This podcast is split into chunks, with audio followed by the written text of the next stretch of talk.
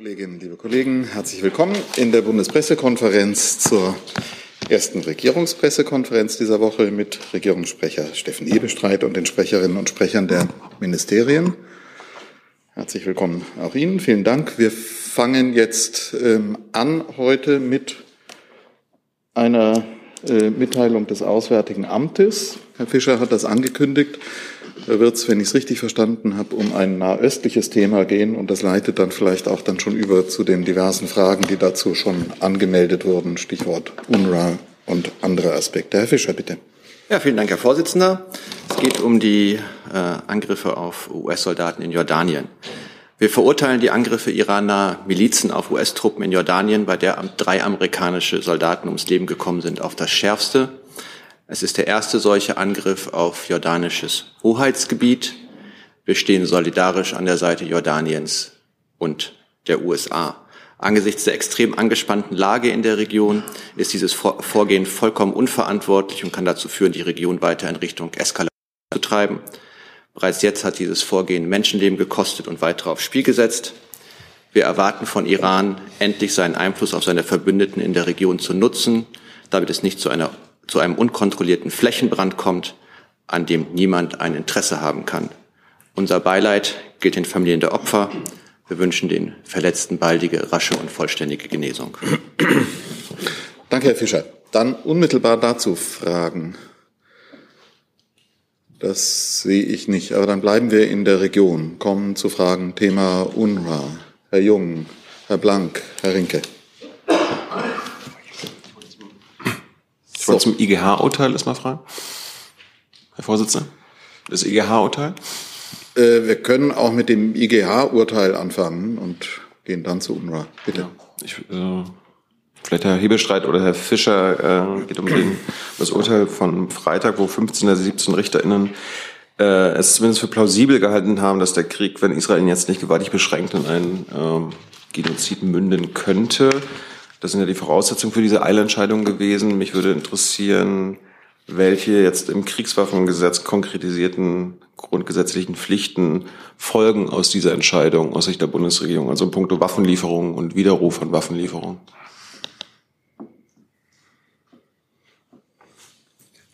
Ja, beginnt. Ich glaube, für Waffenlieferungen ist das B M W K zuständig.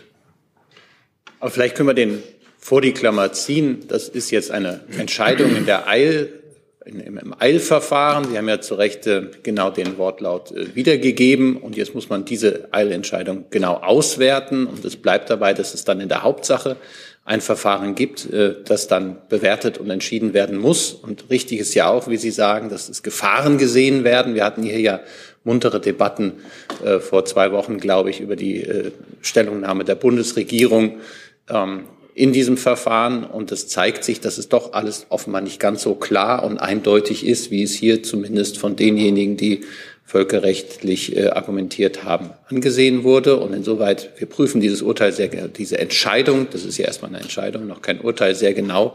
Und auch die Auswirkungen, die es auf unser Handeln hat. Und gleichzeitig ist das ja eine Position, die die Bundesregierung auch schon seit geraumer Zeit ein genommen hat, nämlich Israel daran zu erinnern, dass es die humanitäre Lage in Gaza katastrophal ist und dass wir mehr humanitäre Hilfe in Gaza brauchen und dass auch das Vorgehen des israelischen Militärs ähm, passgenauer vorgenommen werden müsste, als es in Teilen vorgenommen worden ist. Dann unmittelbar dazu. Ich warte jetzt erstmal auf Herrn Severin. Und, ah ja, wie, wenn Sie, wie Sie wollen, wissen, sind wir, offen. Entschuldigung, wie Sie wissen, sind wir für die Umsetzung des Kriegswaffenkontrollgesetzes zuständig. Die Entscheidungen aber über Waffenlieferungen oder Verweigerung von Waffenlieferungen trifft der Bundessicherheitsrat, damit die Bundesregierung. Und damit verweise ich sozusagen auf die Äußerungen des Regierungssprechers.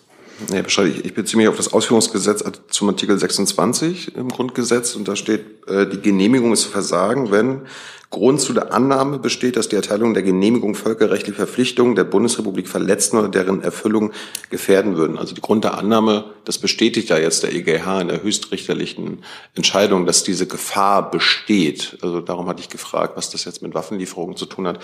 Und sehen Sie das jetzt eigentlich als äh, politisch als eine Niederlage auch für die Bundesregierung, weil Sie ja im Vornherein gesagt haben, die Anklage Südafrikas entbehrt jeglicher Grundlage. Das haben die fünfzehn, siebzehn RichterInnen ja äh, anders gesehen. Das Letzte, glaube ich, ist genau der Teil, den, der ist noch gar nicht beurteilt worden, sondern Sie haben gesagt, Sie gucken sich das an und Sie sehen Anhaltspunkte und wir sagen, es entbehrt jeglicher Grundlage. Und so ist das in Rechtsverfahren, dass man die Hauptsache abzuwarten hat.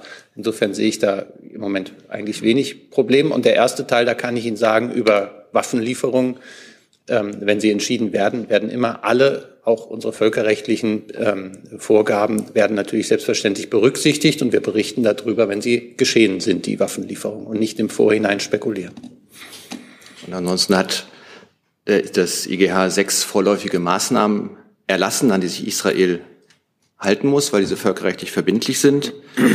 Und eine der Maßnahmen lautet auch, dass in einem, einem Monat ein Bericht abgegeben muss, der die ergriffenen Maßnahmen erläutert. Und äh, wir erwarten natürlich von Israel, dass es diese Maßnahmen umsetzt. Und wir erwarten auch, dass, wie das Gericht ja auch hervorgehoben hat, dass sich auch Hamas an das humanitäre Völkerrecht halten muss und alle Geiseln unverzüglich freilassen muss. Und wir unterstützen, das hat der Regierungssprecher auch schon gesagt, natürlich die angeordneten Maßnahmen, insbesondere auch mehr humanitäre Hilfe nach Gaza zu lassen. Das ist ja das, was wir in den letzten Wochen und Monaten auch schon immer hier betont und hervorgehoben haben, genauso wie den Aufruf an, an Israel, seine Operationsführung zu ändern, um Zivilisten besser zu schützen. Frau Jekels, richtig? Bitte. Herr Hebestreit, jetzt muss ich doch noch mal nachhaken. Die Anklage Südafrikas wurde ja eindeutig angenommen und das bedeutet, dass es eben doch eine Grundlage gibt. Ich zitiere das Gericht: Zumindest einige der Taten und Unterlassungen, die Südafrika in der Klage vorwirft, könnten unter die Genozidkonvention fallen. Das bedeutet ja eben ganz genau, es hat zumindest eine gewisse Grundlage. Also wir könnten jetzt über die deutsche Grammatik und den Konjunktiv ausführlich diskutieren. Und äh, Sie haben das zu Recht so zitiert, wie es die Richter gesagt haben. Und Sie sagen, Sie könnten. Das wird jetzt genau geprüft. Und wir sind der Auffassung, dass das nicht der Fall ist. Und das Gericht muss jetzt diese Ausführungen oder diese, äh, diesen Sachverhalt genau prüfen. So ist das juristisch. Und dann kann man hinterher zu einem Urteil kommen. Aber wenn die den Sachverhalt, den Sie jetzt unterstellen, wenn das so klar wäre, dann müsste da kein Konjunktiv stehen, sondern könnte ein Indikativ stehen. Und der steht da nicht. Und insofern, glaube ich, stärkt das eher doch unsere Position, dass es nicht ganz so einfach ist, wie sich mancher oder manche das hier gemacht haben. Und mal noch eine andere Frage. Herr Fischer, war denn das Auswärtige Amt, wurde diese, diese Formulierung, ähm, die Anklage entbehre jeglicher Grundlage, wurde das denn mit Annalena Baerbock abgesprochen, dieses Statement?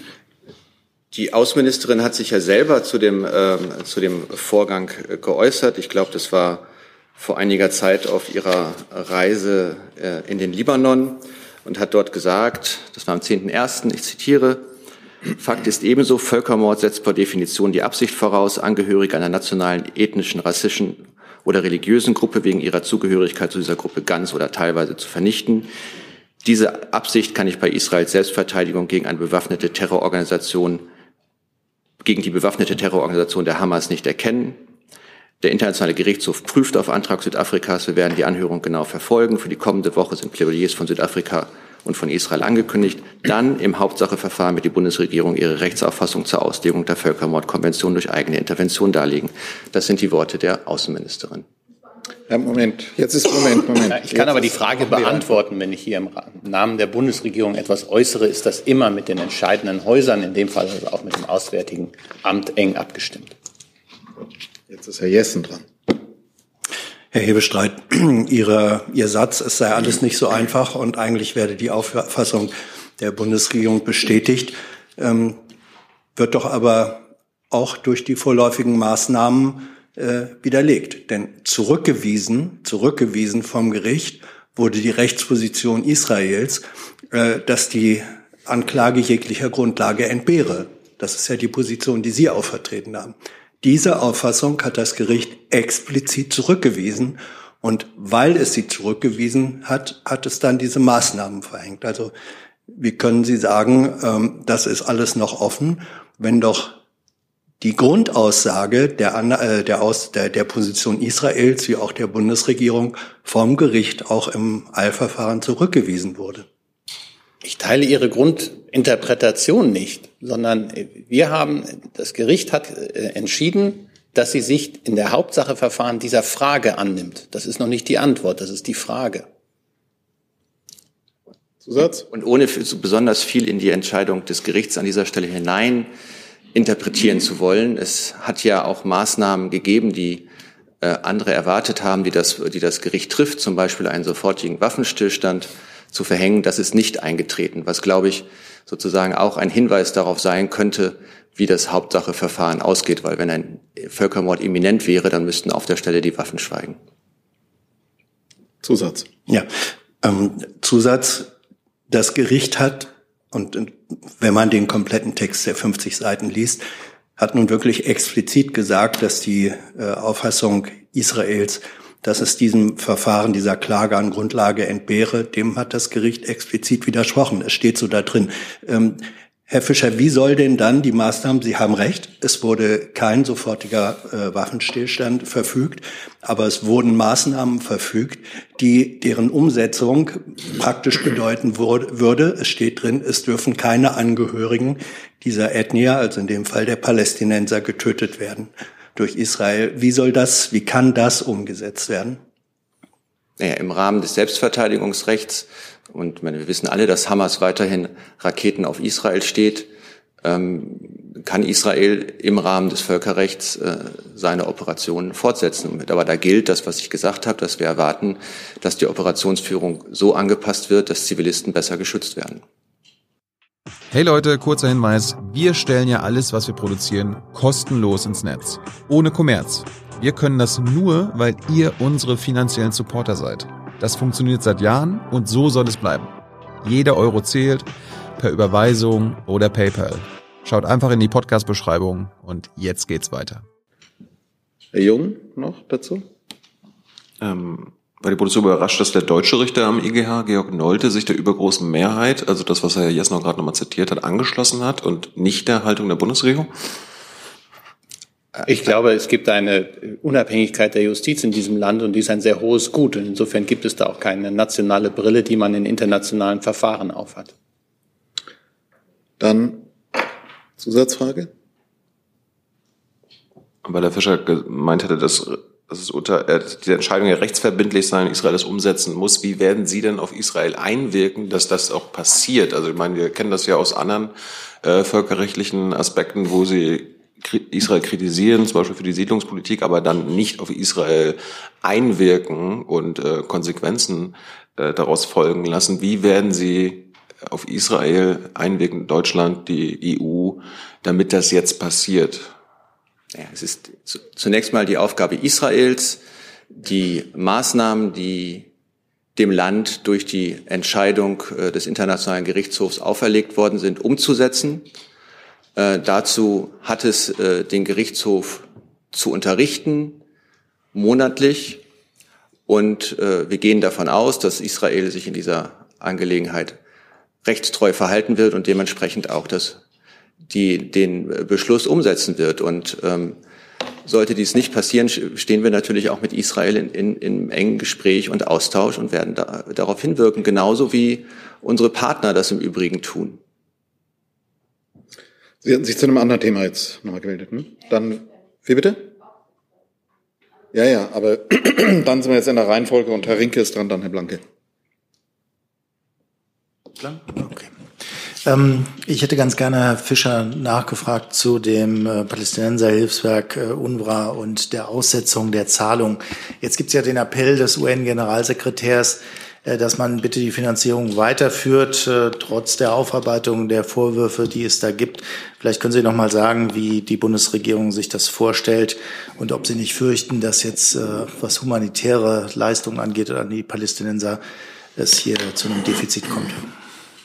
Ich glaube, Sie kennen ja das gemeinsame Statement, das, das ähm, das Auswärtige Amt gemeinsam mit den Kolleginnen und Kollegen des äh, Bundesministeriums für wirtschaftliche Zusammenarbeit am Samstagabend herausgegeben hat. Dort haben wir unterstrichen, dass die Rolle von UNRWA für die Grundversorgung der palästinensischen Bevölkerung lebenswichtig ist und es deshalb richtig ist, dass UNRWA angesichts der Anschuldigungen gegen Mitarbeiter der Organisation sofort gehandelt und Generalkommissar Lazzarini umgehend Maßnahmen ergriffen hat. Bis zum Ende der Aufklärung, haben wir angekündigt, wird Deutschland in Abstimmung mit anderen Geberländern temporär keine neuen Mittel für UNRWA bewilligen. Ohnehin stehen derzeit keine neuen Zusagen an. Die humanitäre Hilfe, das beantwortet einen Teil Ihrer Frage, läuft weiter. Gerade vor wenigen Tagen haben wir unsere Mittel für I K R K und UNICEF um sieben Millionen Euro aufgestockt.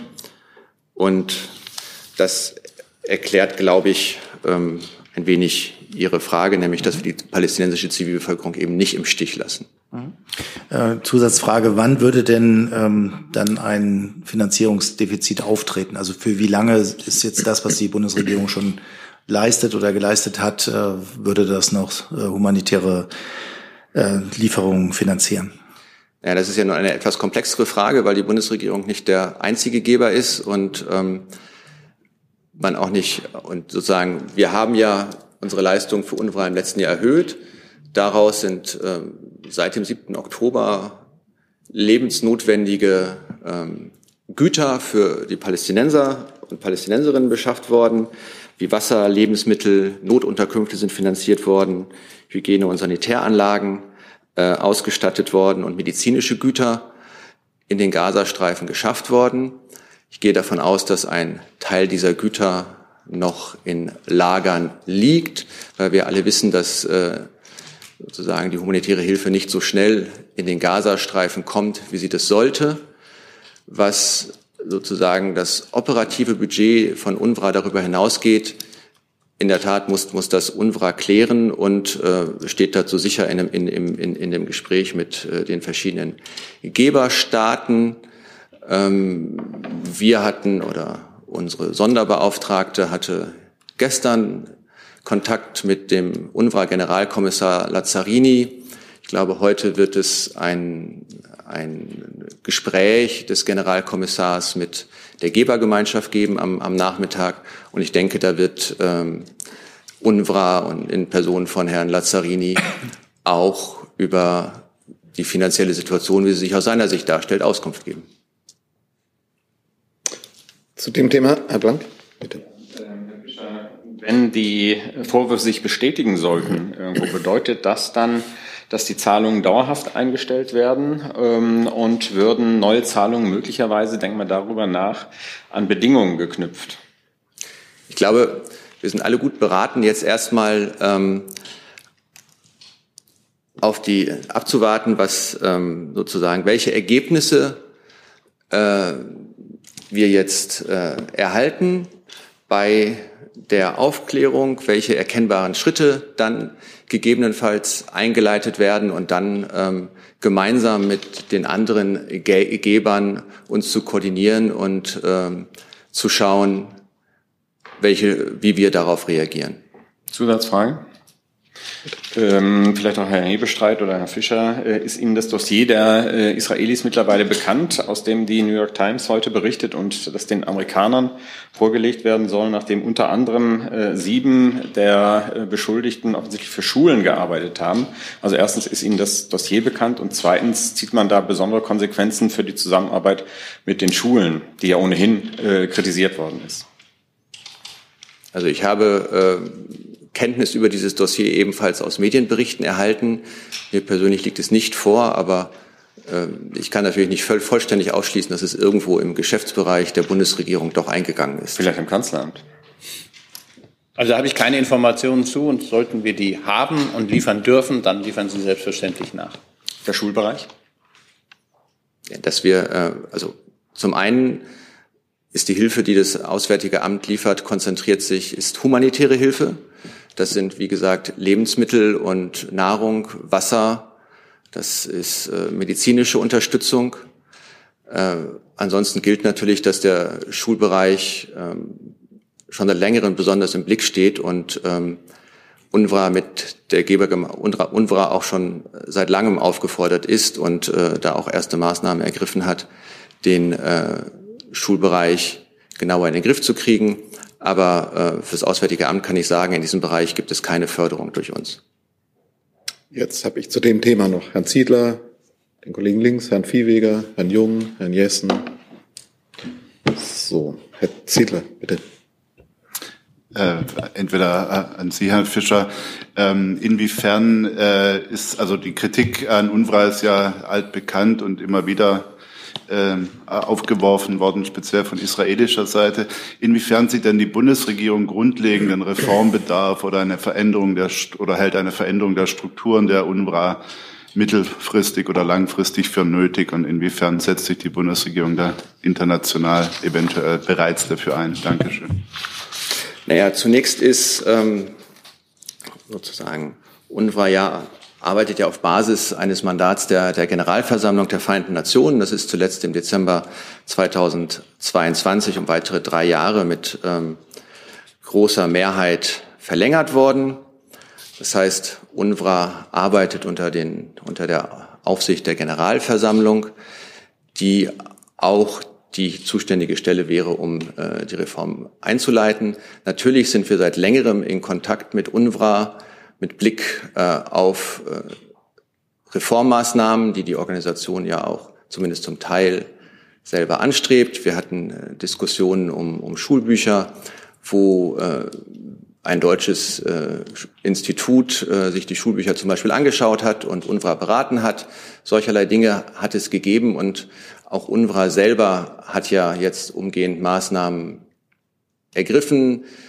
Die betroffenen Mitarbeiterinnen und, oder Mitarbeiter wahrscheinlich ähm, entlassen, was natürlich auch äh, bei solch schwerwiegenden Taten, ich meine, wir reden hier von brutalster Gewalt und, und, und, und, und Terror äh, eine Selbstverständlichkeit ist. Gleichzeitig hat UNRWA äh, jetzt äh, das U N-interne Untersuchungsbüro, wenn ich das mal so formulieren kann, gebeten, bei der Aufklärung zu unterstützen. Und schon seit längerem äh, gibt es das Ziel von UNRWA, mit Hilfe eines externen Reviews äh, seine eigenen Abläufe zu untersuchen. Und wir haben UNRWA immer wieder ermutigt, um nicht zu sagen, sehr klar deutlich gemacht, dass es Reformbedarf gibt und ähm, dass ähm, UNRWA, also diesen Review zum Beispiel schon vor längerer Zeit ähm, angestoßen hat, hängt natürlich auch damit zusammen, dass es aus der Gebergemeinschaft auch von Deutschland entsprechende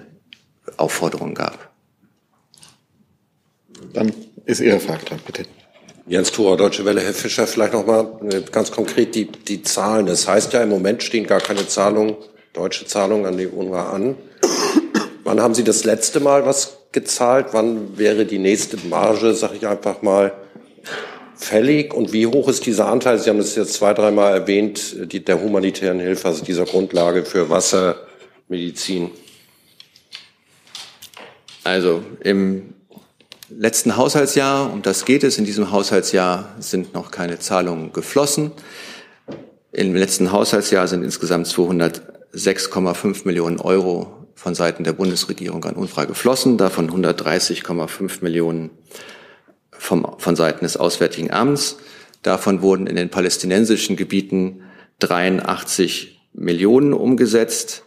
Das sind ähm, vier, das, das sind ähm, davon vierundvierzig Millionen aufgestockt seit dem siebten Oktober.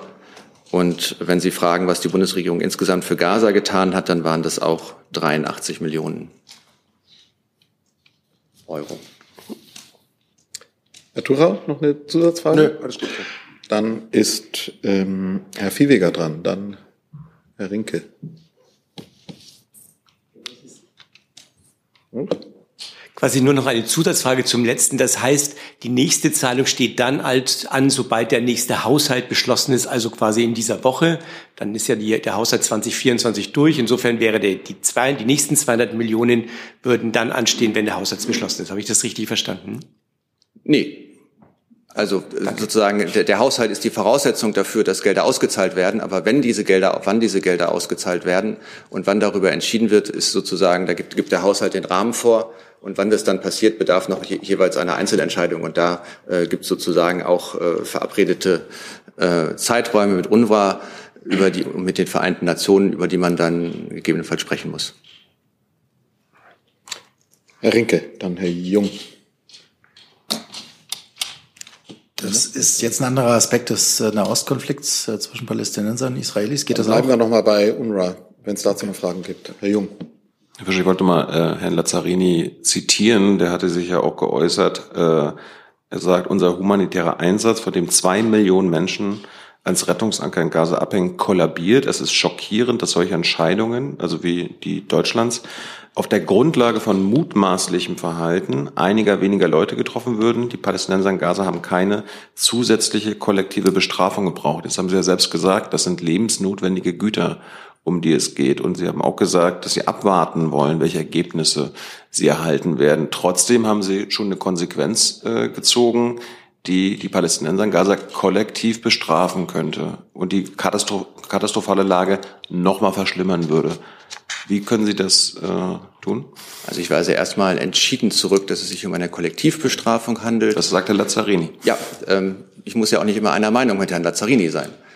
Ähm, dann hat, haben, Sie, haben, haben Sie ihn ja selber zitiert mit mutmaßlich. Gleichzeitig bleibt aber festzustellen, dass UNRWA die betroffenen Mitarbeiter, denen diese Terrorvorwürfe gemacht worden sind, umgehend entlassen hat. Also gehen wir mal davon aus, dass das UNRWA auch nach Recht und Gesetz handelt und dementsprechend Erkenntnisse hatte, die, die sehr, sehr klar darlegten, dass sich diese Mitarbeiterinnen und Mitarbeiter an den Terroranschlägen beteiligt haben, weil sonst wäre die Entlassung dieser Mitarbeiterinnen und Mitarbeiter ja nicht notwendig geworden. So, und gleichzeitig haben wir auch gesagt, dass ähm, wir die palästinensische Zivilbevölkerung nicht im Stich lassen und unsere humanitäre Hilfe weitergeht und ähm, dass wir gerade vor wenigen Tagen auch unsere Mittel aufgestockt haben um sieben Millionen, die über das Welternährungsprogramm, UNOCHA, N G Os und UNICEF sowie I K R K an die Bevölkerung in Gaza gehen. Das heißt, es gibt auch andere Wege, die Bevölkerung in Gaza zu versorgen, die wir gerade versuchen aufzugreifen. Es, ist, es gibt natürlich trotzdem eine Schwierigkeit, und da, dass nämlich die großen Strukturen der humanitären Hilfe in Gaza derzeit von UNRWA betrieben werden. Aber das heißt nicht, dass es die ausschließliche Quelle von humanitärer Hilfe ist. Und momentan ist es ja auch noch so, dass UNRWA seiner Tätigkeit nachgehen kann.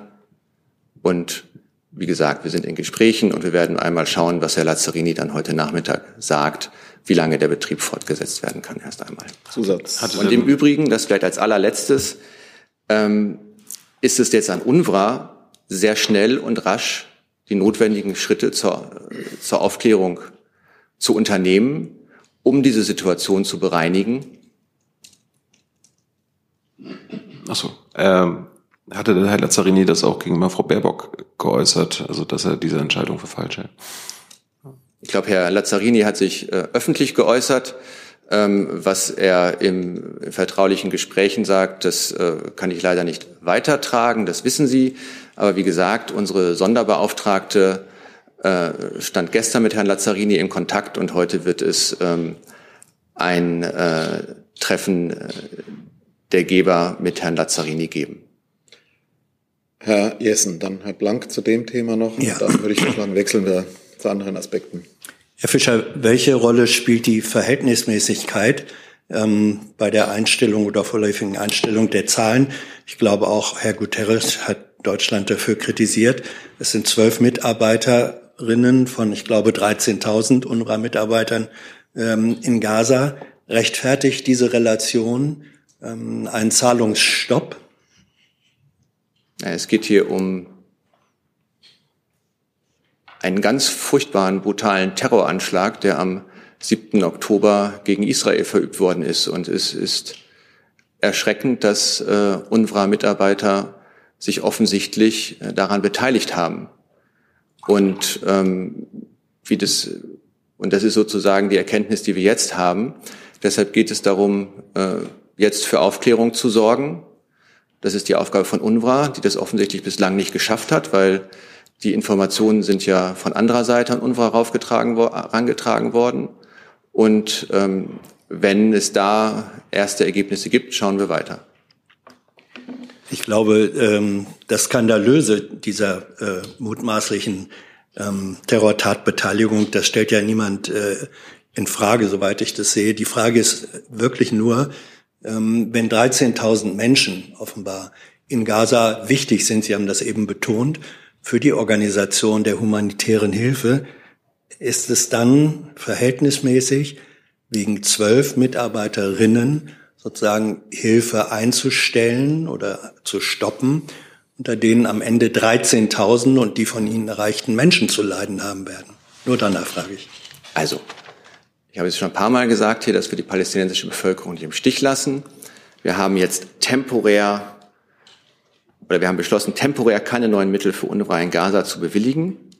Und die humanitäre Hilfe läuft weiter. Das heißt, wir treten dafür ein, dass die palästinensische Bevölkerung in Gaza mit humanitärer Hilfe versorgt wird. Und wir treten auch weiterhin dafür ein, dass sie mit mehr humanitärer Hilfe versorgt wird.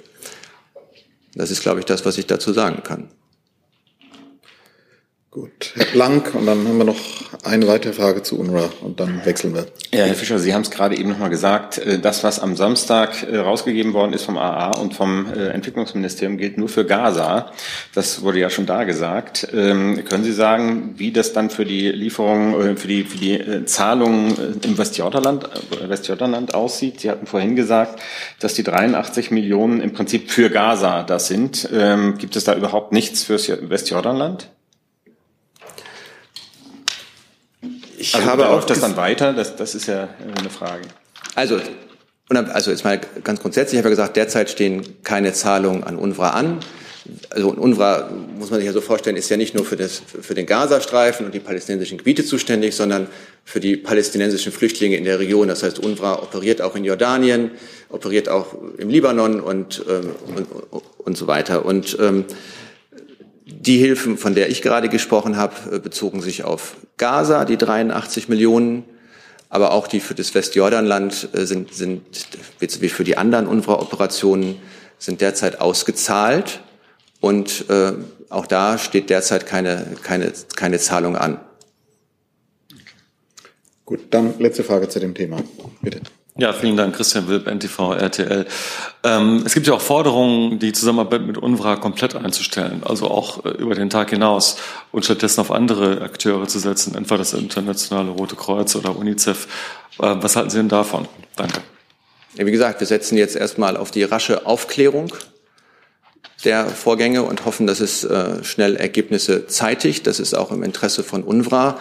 Und ansonsten habe ich ja schon betont, dass die Rolle von UNRWA für die Grundversorgung der palästinensischen Bevölkerung lebenswichtig ist. Und deshalb haben wir alle ein Interesse daran, dass die Aufklärung schnell gelingt. UNRWA, die palästinensische Bevölkerung, aber auch wir. So, anderer Aspekt, aber auch noch zu Israel von Herrn Rinke. Genau, hätte, die Frage geht auch ans Auswärtige Amt. Ich hätte ganz gerne, Herr Fischer, eine Reaktion äh, zu der Veranstaltung, die es am Wochenende gab, auf der mehrere Minister der israelischen Regierung sich für eine Wiederbesiedlung des Gazastreifens und ähm, ja letztlich die, es wird genannt, die Abwanderung der Palästinenser aus dem Westjordanland stark gemacht haben. Ähm, haben Sie Kontakt mit der israelischen Regierung wegen dieser Äußerung aufgenommen? Sie kennen unsere Haltung zu dem Thema. Wir haben diese hier schon mehrmals vorgetragen. Wir haben diese auch in Gesprächen mit der israelischen Regierung angebracht. Die Außenministerin zum Beispiel bei ihren Besuchen. Aber wenn Sie auf diese, auf die konkrete Veranstaltung anspielen, dann kann ich Ihnen sagen, wir verurteilen die Teilnahme und Äußerungen von Teilen der israelischen Regierung bei dieser Konferenz zur Besiedlung von Gaza auf das Schärfste und weisen die Äußerungen in aller Deutlichkeit zurück. Solche Überlegungen zur Vertreibung der palästinensischen Bevölkerung aus Gaza wie zu einer israelischen Wiederbesiedlung von Gaza sind völlig inakzeptabel. Sie tragen im aktuellen Konflikt zu einer Verschlimmerung der Lage bei und verstoßen ganz klar gegen internationales Recht.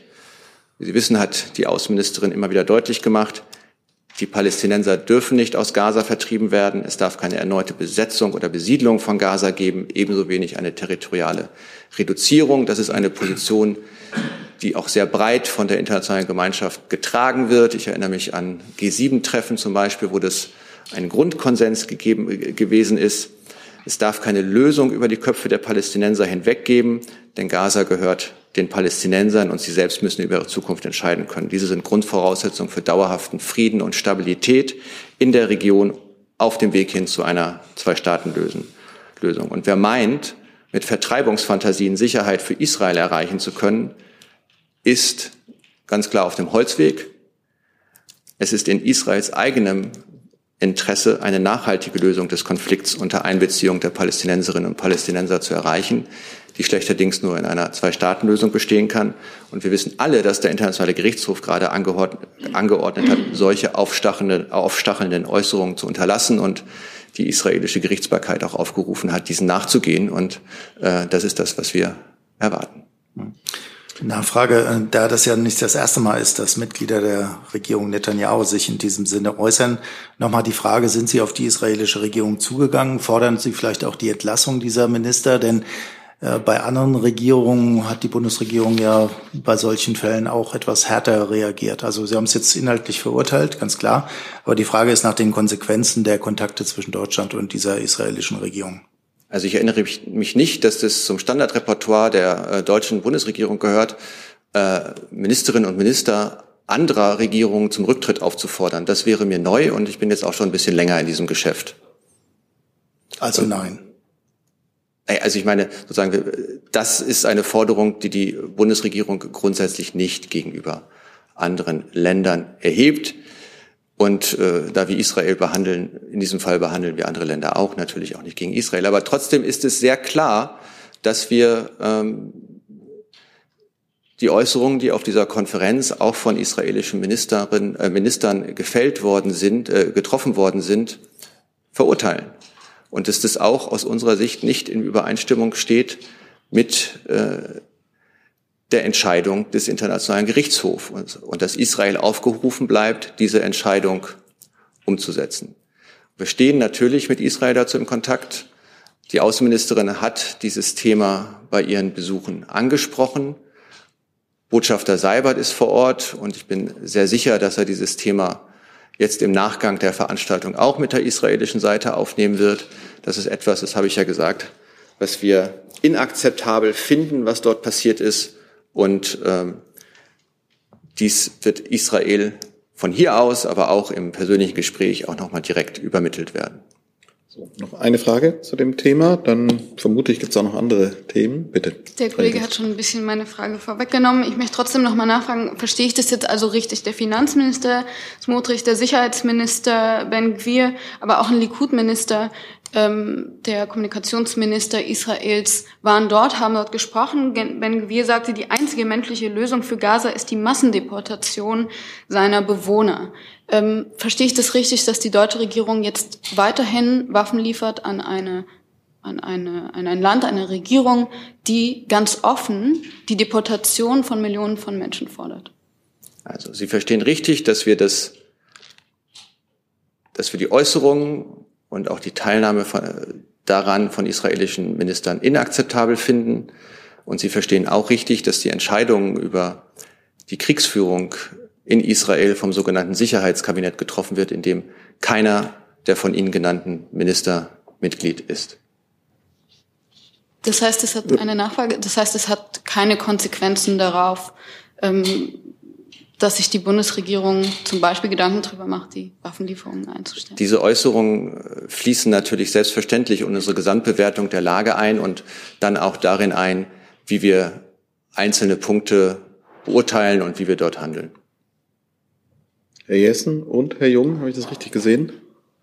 Vielleicht kommen wir mit einer Herr Fischer, Frage. Da Sie ja doch äh, in sehr klarer Form jetzt äh, das Handeln, die Äußerungen von relevanten Teilen der israelischen Regierung kritisiert haben, ist das ein Anlass oder kann das ein Anlass sein, den israelischen Botschafter einzubestellen, um ihm diese Position sehr deutlich direkt mitzuteilen? Ich glaube, ich habe ja gesagt, wir werden ein, ein geeignetes diplomatisches Mittel finden, um die israelische Regierung auch in diesem Fall über unsere Haltung zu informieren. Und ich bin sehr sicher, dass die Dinge, die wir hier sagen, zum Beispiel relativ rasch auch in Teheran ankommen. Aber nichtsdestotrotz werden wir auch diplomatische Kanäle nutzen. Ich glaube, Teheran war ein Versprecher. Äh, Te- Entschuldigung, dann äh, bitte ich, das aus dem Protokoll zu streichen und durch Tel Aviv zu ersetzen. Ja. Können die betreffenden Minister im Moment eigentlich direkte Gesprächspartner deutscher Diplomaten sein? Naja, also es ist ja so, dass wenn wir nur mit unseren Freunden reden würden, dann ähm, würden wir ähm, uns in der Europäischen Union bewegen, dann würden wir uns im transatlantischen Raum bewegen und vielleicht in einigen Bereichen Südamerikas. Das heißt, Diploma- Diplomatie besteht ja gerade auch drin, ähm, mit denjenigen im Austausch zu stehen, mit denen man nicht einer Meinung ist. Herr Jung. Hatte ich Sie richtig verstanden, dass Herr Seibert bei der Konferenz war, oder meinen Sie vor Ort, dass er vor Ort in Tel Aviv? Herr Seibert ist vor Ort, er war selbstverständlich nicht bei der Konferenz. Aber er ist vor Ort und hat die direkten Gesprächskanäle zur israelischen Regierung. Hätte sein können, dass er, er guckt sich ja auch manchmal äh, regierungskritische Veranstaltungen an. Darum hätte sein können, dass er sich das dann auch anguckt. Okay, dann würde ich das Thema jetzt abschließen. Gibt es andere Themen? Das war zu erwarten. Wir haben noch zwanzig Minuten Zeit. Kurze, präzise Fragen erleichtern viele Themen. Bitte, wir fangen mit Ihnen an. Dann, dann ja, vielen Dank. Ähm, eine Stra- Frage an den Hebestreit, Henrike Rosbach, S Z. Ähm, es geht nochmal um die Taurus-Lieferung und ähm, die Frage, ob die Meinungsbildung des Bundeskanzlers dazu abgeschlossen ist und ob womöglich ein Entschließungsantrag des Bundestages ihn nochmal umstimmen könnte. Ich glaube, das Thema ist so ein Dauerbrenner hier. Da habe ich keinen neuen Stand, Ihnen mitzuteilen. Zusatz? Ja, äh, Zusatz. Ähm, es gibt ja auf der anderen Seite auch die ähm, Forderung des Kanzlers mit Blick ähm, auf die E U, dass also die Partner sich auch noch stärker engagieren müssen äh, beim Thema Waffenlieferung. Hat er denn da schon Rückmeldungen bekommen? Also, dass mehr Waffenhilfe geleistet werden soll für die Ukraine. Was ist denn da Stand der Dinge? Stand der Dinge ist, dass am kommenden, an diesem Donnerstag der Europäische Rat zusammentrifft. Ähm, und das soll ein Thema beim Europäischen Rat sein. Ähm, darum hat er E U-Kommissionspräsidentin von der Leyen und den E U-Ratspräsidenten Michel gebeten und auch mit dem ähm, im jetzigen den Ratsvorsitz innehaltenden belgischen Ministerpräsidenten de Croo gesprochen.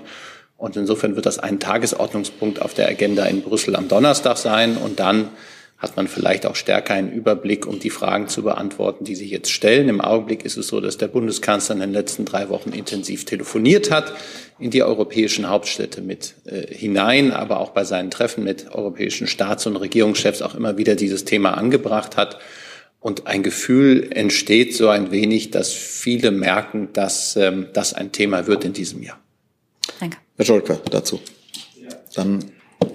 Ja, dazu, Herr Hebestreit. Äh Auch wenn kein neuer Sachstand ist, in Sachen Taurus würde ich gerne doch Ihre Stellungnahme zu mindestens zwei Vorgängen äh, haben, äh, die Taurus betreffen. Das ist zum einen, es soll ein Angebot der Briten geben, einen Ringtausch zu machen in Sachen Taurus. Und zum Zweiten gibt es eine Aussage des ukrainischen Präsidenten im Interview mit im A R D, dass er, wo, wo er das fehlende Vertrauen beklagt.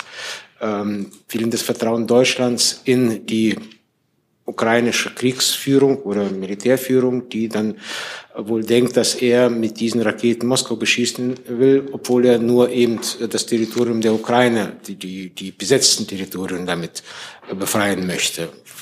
Zu diesen zwei Vorgängen würde ich gerne Ihre Meinung. Zum ersten Vorgang hat meine Kollegin Hoffmann sich am Freitag geäußert. Und zu dem zweiten Teil finde ich Ihre Zusammenfassung des Interviews mit dem ukrainischen Staatspräsidenten äh, mit Blick auf die deutsche Rolle, mit Blick auf den Bundeskanzler doch zumindest etwas überraschend. Ich musste kurz mich fassen.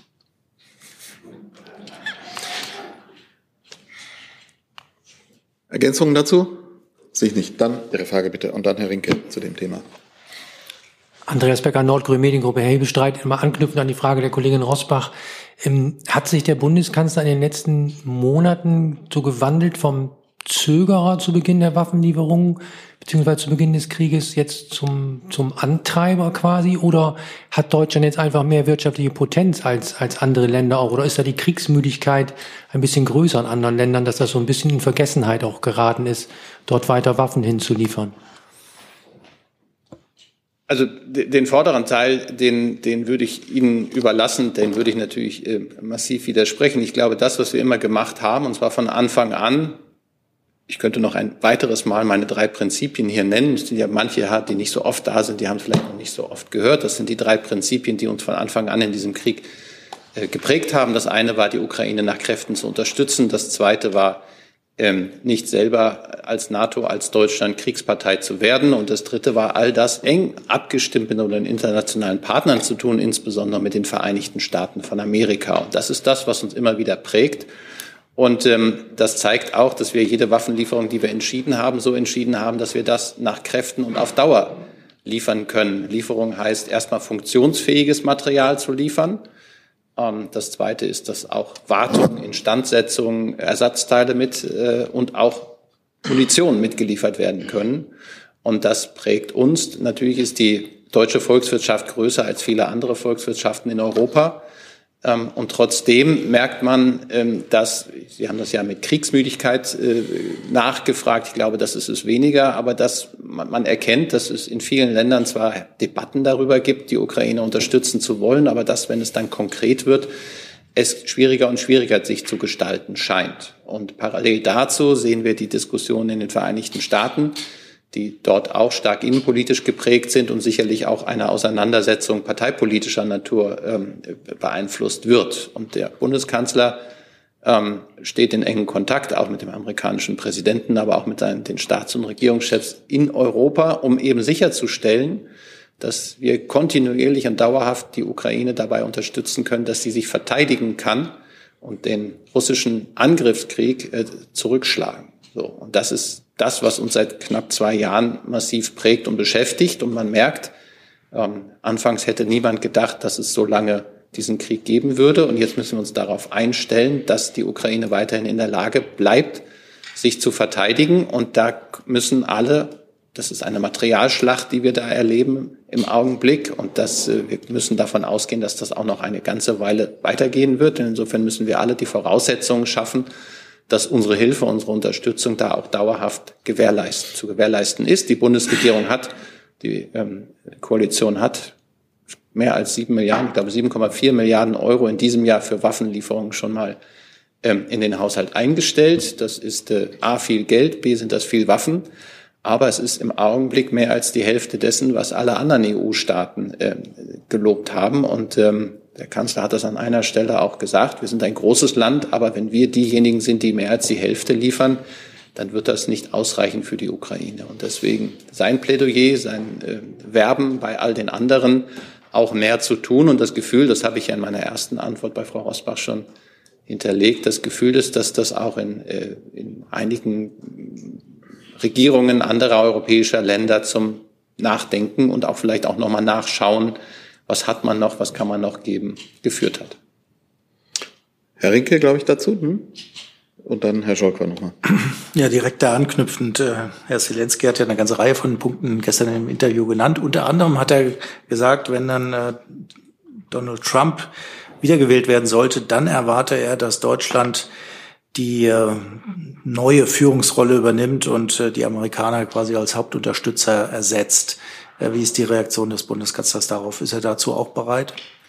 Nee, rein rechnerisch, wenn Sie jetzt die Amerikaner rausrechnen würden, wären wir das schon, ohne irgendwas tun zu müssen. Das kann ja nicht der Sinn der Sache sein. Aber das als Punkt klar ist, dass ähm, die Europäische Union ähm, massiv gefordert ist, mehr zu tun. Und gleichzeitig ist der Bundeskanzler auch sehr überzeugt davon, dass äh, der amerikanische Präsident äh, Wiederwahl, gute Wiederwahlchancen hat im kommenden Herbst und wir nicht äh, davon ausgehen sollten, dass das ein Selbstläufer ist, einerseits, und zum Zweiten auch, ähm, dass all das, was an Spekulationen über ein, äh, das Verhalten eines U S-Präsidenten, wenn er denn nicht Joe Biden mehr heißen würde, ähm, welche Spekulationen da angestellt werden, das muss man abwarten. Aber klar ist, dass man im Augenblick massiv innerhalb Europas sich aufstellen muss, um die Ukraine ungeachtet aller Entwicklungen außerhalb Europas weiterhin kraftvoll unterstützen kann.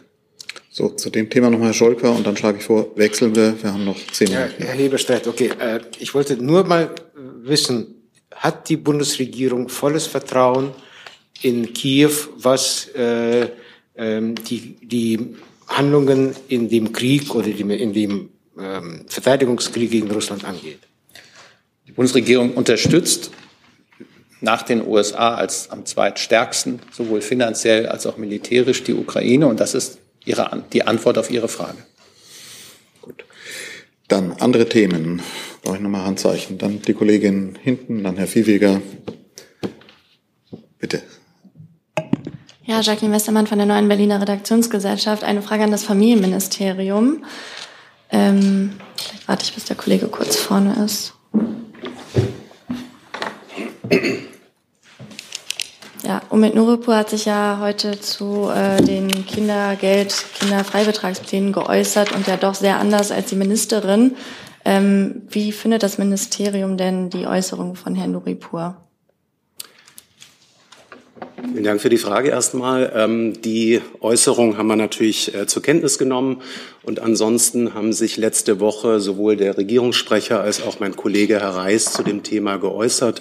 Das heißt, äh, Kinderfreibetrag und Kindergeld sind derzeit äh, Thema in koalitionsinternen Gesprächen. Und ähm, das machen wir in guter Manier eben auch intern. Gibt es noch andere Fragen ans Familienministerium? Damit wir nicht zu viel wechseln müssen. Frau Hausmann. Ich könnte da nochmal nachfragen dazu, ob diese ähm, unterschiedliche Interpretation, ob das Kindergeld dann jetzt äh, schon sehr viel stärker erhöht worden ist, als der Kinderfreibetrag es jetzt soll, ob da man sich inzwischen in der Regierung auf eine gemeinsame Interpretation geeinigt hat. Vielleicht kann Herr Hebestreit da ja weiterhelfen, weil ähm, da scheint es ja sozusagen ganz grundsätzlich unterschiedliche Sichtweisen auf die beiden ähm, Größen zu geben. Ich glaube, da möchte ich mich dem Kollegen aus dem Familienministerium anschließen. Wir haben das in der letzten Woche hier lang und breit äh, diskutiert bzw. dargelegt und haben gesagt, das sind jetzt äh, Klärungen, die innerhalb der Regierung stattfinden. Und ähm, die sind auch klug, wenn sie regierungsintern erstmal stattfinden und dann später verkündet werden. Und ähm, darauf baue ich. Dann Herr Viehweger, bitte. Ja, eine Frage an Wirtschaftsministerium und Verkehrsministerium.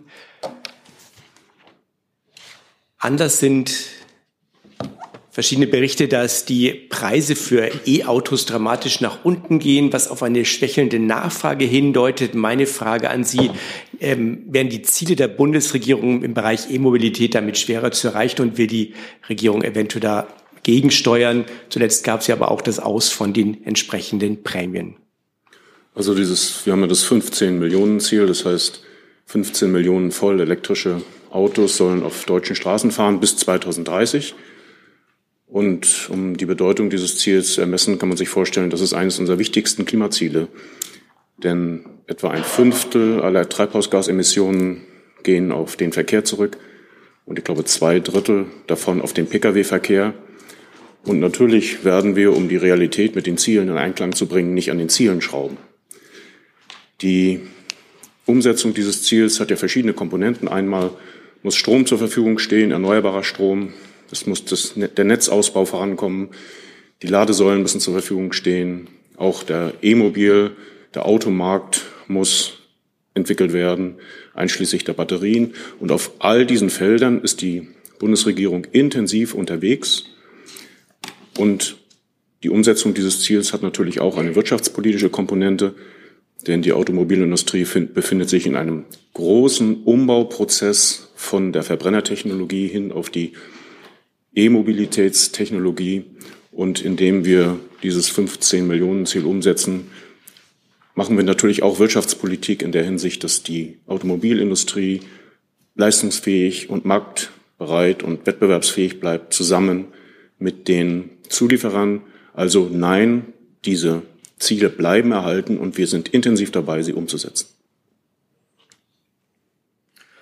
Ja, ich kann da gerne ergänzen. Es ist in der Tat so, dass äh, die Bundesregierung weiter an diesen sehr ambitionierten Zielen festhält. Die sind ambitioniert, weil die Herausforderungen groß sind.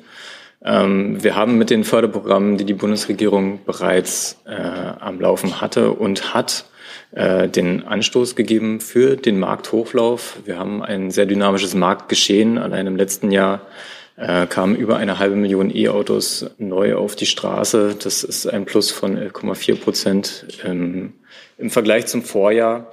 Und in dieser Phase des Markthochlaufs sind eben die Automobilhersteller, wie Herr Severin das eben auch gesagt hat, äh, gefordert, äh, hier ein bezahlbares Angebot anzubieten und mit diesen Angeboten äh, auch zu überzeugen und die Leute eben vom Umstieg und der Nutzung der E-Mobilität ähm, mitzunehmen. Äh, entscheidend dabei ist ganz klar auch der Ausbau einer entsprechenden Ladeinfrastruktur. Auch hier haben wir im letzten Jahr sehr große Fortschritte gesehen. Äh, seit Beginn dieser Koalition äh, ist die Anzahl der öffentlich zugänglichen Ladepunkte um achtzig Prozent gewachsen. Ähm, entsprechend höher ist noch das Wachstum bei der Ladeleistung, weil wir eben äh, verstärkt auch Schnelllader äh, ans Netz bringen. Wir sehen weiterhin sehr wohl noch eine starke Heterogenität, was den Ausbau von Ladeinfrastruktur angeht. Will bedeuten, dort, wo es attraktiv ist, haben wir einen sehr großen Wettbewerb und ein gutes Angebot. Wir sorgen staatlicherseits dafür mit dem Aufbau eines sogenannten Deutschlandnetzes, dass auch überall dort, wo die Standorte nicht so attraktiv sind, trotzdem eine Lademöglichkeit besteht und man so letztendlich dieses Henne-Ei-Problem löst. Danke. Bevor wir jetzt da Nachfragen machen, sind das Fragen zu dem Thema? Dann wüsste ich jetzt gern, wer noch Themen hat, die noch nicht dran waren.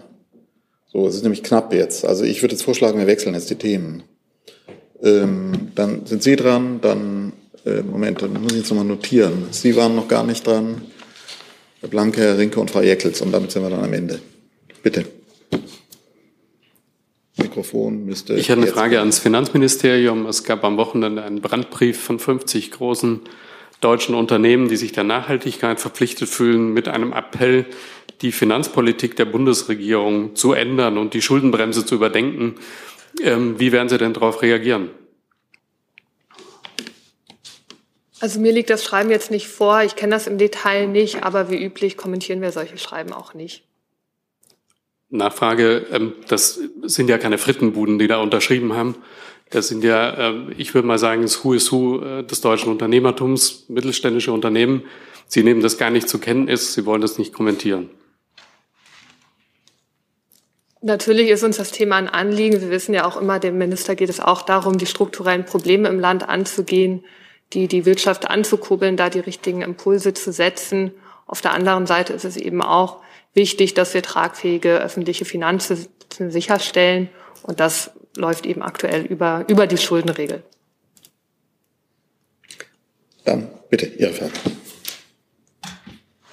Falsches Mikro. Das Mikrofon an. Haben Sie, nee, gehen Sie bis das Vordere, sonst... Ja.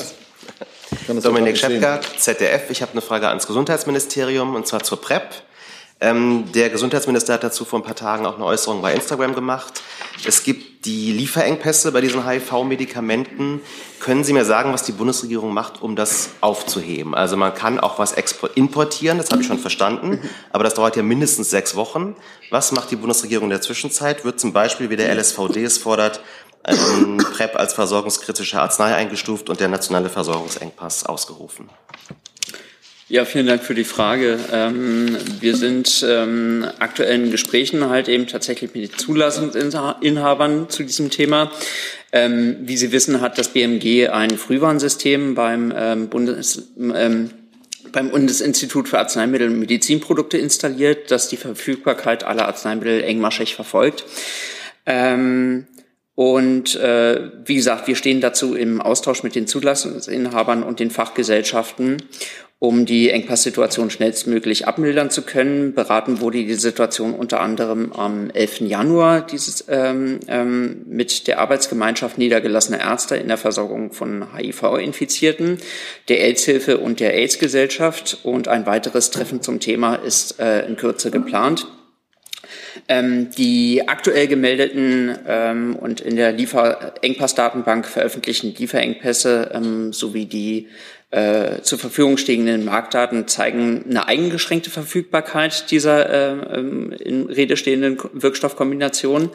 Ähm, das Gros der Lieferengpässe ist aktuell bis Mitte, Ende Februar prognostiziert. Und ähm, das heißt, dieser Lieferengpass, der wird jetzt noch bis Ende Januar bestehen.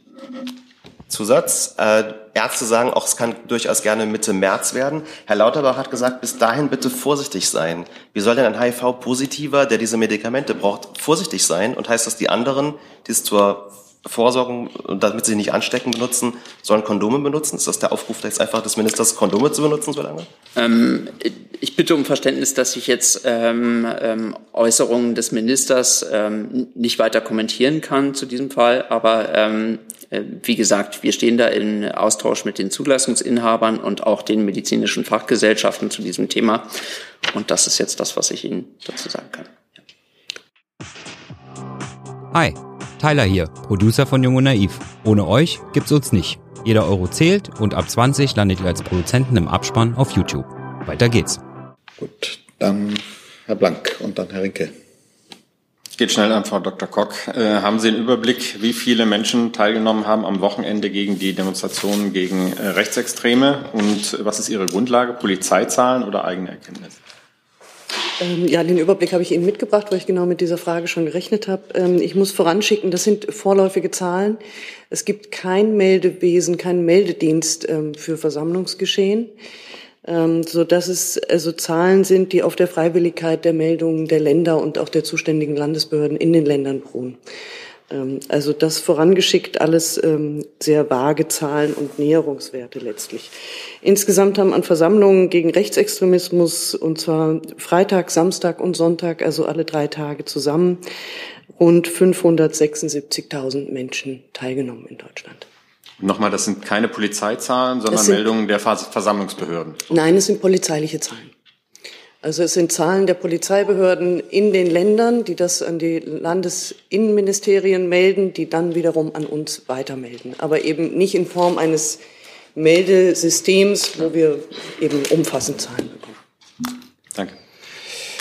Herr Rinke, Frau Jeckel, Herr Jung stehen noch auf der Liste und dann sind wir am Ende der Pressekonferenz. Hat sich auch erledigt schon. Also gut, dann ist Herr Rinke der letzte Frage. Moment, und da ist das Mikro. Danke.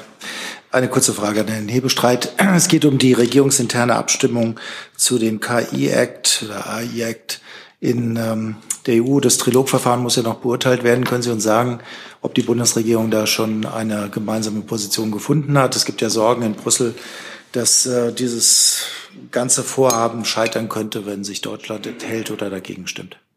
Ich kann Ihnen sagen, dass das beim nächsten A S T V am kommenden Freitag eine Rolle spielen wird in Brüssel. Und bis dahin wird es eine Position der Bundesregierung dazu geben.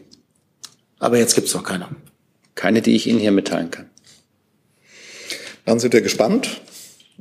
Danke für den Besuch in der Bundespressekonferenz. Fragen und Antworten und sehen uns in dieser Runde am Mittwoch wieder.